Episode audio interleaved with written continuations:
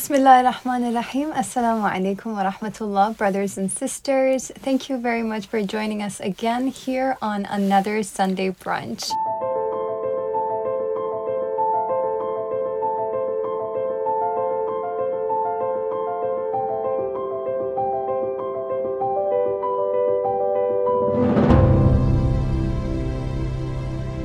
Assalamu alaikum wa rahmatullah, Sayyidina. Assalamu alaikum wa rahmatullah. Welcome to this show. Thank you for Thank being you. with us. Thank you. Um, so, it's still in the beginning of the new year.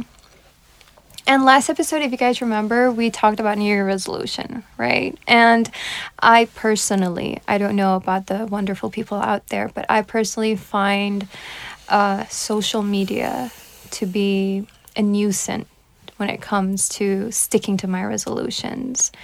And it's probably because it's so distracting, it's so accessible, it's right there in your face, it's got so many notifications that buzzing all the time. And aside from all of that, people at different stages of their lives react to social media differently. And it's I think it's really important for us to keep that in mind, whether you're a parent with a child, whether you're a teenager with a phone, whether you're an adult with a resolution with a phone, all of these Um, have to be, I don't know, dealt with differently, I guess. So let's talk about that today. I definitely believe that if people knew the dangers of social media, it would definitely be high up there on their list of resolutions uh, to detach themselves uh, from basically being so involved and immersed in Uh, the world of social media.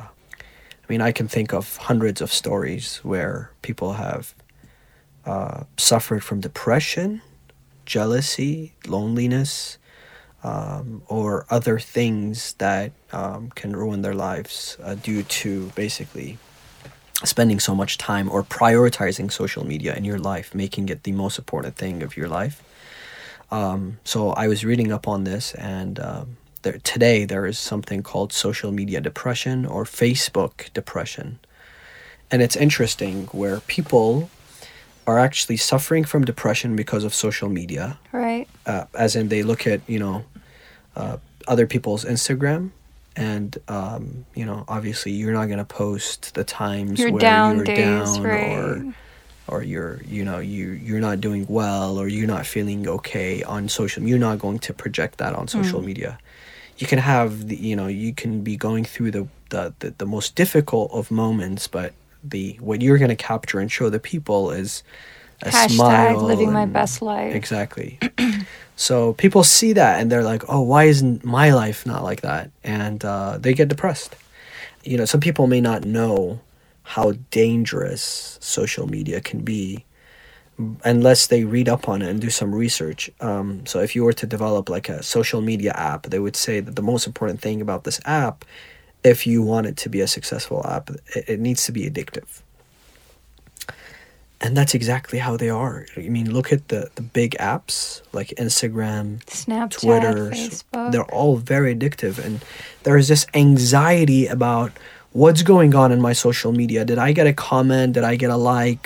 How did people react to this uh, new post or whatever I've wrote? And uh, and let me add this, and before we move on to hopefully finding some uh, ways to avoid social media as much, that it's very dangerous for kids.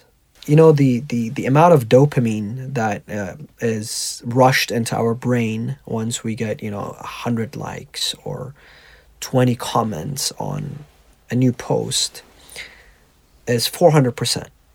And wow. It's exactly the same, very close to a rush or uh, of, of cocaine. When you spend so much time and you get this rush of dopamine, uh, would you want this to be happening to your kids? I mean, would you want to give them cocaine every day and let them use it every day? It's and some like, people I are doing this to their ten-year-olds and eight-year-olds and seven-year-olds. We don't understand the destructive effects of Nature. it. Like with cocaine, we yeah. see it, oh my God, that person has changed so much and their yeah. mind is just, you know, fading away. Yeah. But you don't see that happening with social media and you think, oh, they're so creative and, yeah. you know, they're experiencing new things and they're connecting with the world and it's so good to have our child, let our child have that platform. So maybe we try to... managing it. Exactly. Exactly, because I am having trouble understanding why is it wrong to give a person a platform? Why is it wrong to get connected with the rest of the world? I mean, it's the age of technology. It's inevitable yeah. either way. I think perhaps we should draw lines.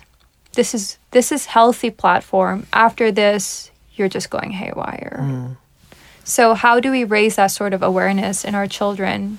Or how do we have to raise it in our parents first, then our children, then... Parents, I'm sure, would tell their kids, don't sit next to somebody who's smoking because secondhand smoking also kills. Yeah. But they, when it comes to having a phone in their child's pockets, then they're okay with it because they don't know how dangerous it is. So I would say number one is to educate people. Let, we should educate ourselves and people around us on the effects of social media. Um... Also, how much we should spend time on social media is very important as well. Uh, twenty minutes a day, an hour a day. Uh, for your children, how long would be okay? What kind of apps would be okay as well? Mm. I mean, some of those apps you can't really monitor what they do, and some of them you can. Um, I would say whatever that is considered wasting time, Uh, we should avoid altogether. So once, you know, once we start considering it a waste of time, if it's more than twenty minutes, it depends, you know, maybe you are somebody who need, like your work, your lifestyle en- engages you with people uh, to an extent where you have to spend more time than an average person on social media, or you have a business or a company. Right. Um, and then... Uh, not keeping it so accessible, you know, if it's on your home screen or, you know, the notifications are on twenty-four seven, then I would just put them on mute. So, um, and like during our conversation, you kept emphasizing on how important time is and not to waste our time, whether it's social media or anything else. So at this point, I'm thinking that we could turn to a hadith from the Ahlul Bayt or Rasulullah sallallahu alaihi wasallam that people can resonate with? Um, there is a very, very famous hadith that you've probably heard and some of the listeners would be familiar with. Um, that is, uh, a person came to Rasulullah and he says to him, um, advise me. A'idhuni ya Rasulullah. Um, some people say it was Abu Dharr. And uh, some people say it was just an Arabian man that did that. So he says, اغتنم خمسا قبل خمس. Uh, make sure you take care of five things before five. So it's uh, it's it's a hadith that it's it's already interesting. You know, what are those five things? شبابك قبل هرمك. Make sure you take care of your youth before you become old. Mm. And then he says, وصحتك قبل سقمك. And your health before you health deteriorates. And that doesn't necessarily mean when you become old. It means it that you're healthy today, moment. But you may not be so healthy tomorrow. When you're healthy and you're young, so this is what the Prophet is trying to say, this is the best case scenario, so take care of it. Uh, then he says, وَغِنَاكَ قَبْلَ فَقْرِكَ. And once you're wealthy, don't think, oh, now I'm wealthy, I'm just going to become wealthier. Mm. That's not the case. You may not be wealthy tomorrow. You may not be wealthy next week or next year. So today, if you're young and if you're healthy and you're wealthy, make sure you take care of that. Make sure you understand its value. وَفِرَاغَكَ قَبْلَ شُغْلِكَ. And your free time before you become busy, you know.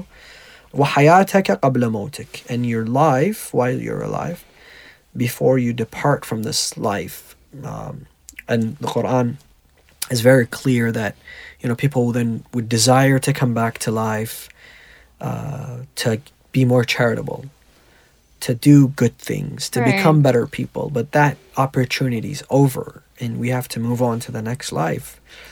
So the Prophet really draws this beautiful picture for us. And I think, you know, at this stage in the beginning of this year, um, beginning of two thousand twenty, let it be that year where we're, you know, seizing all those opportunities before they depart away from us. Thank you, Sayyidna, and thank you, brothers and sisters, for being with us till another Sunday brunch, same time, same place. We leave you in the care of Allah. Wassalamu alaikum wa rahmatullah.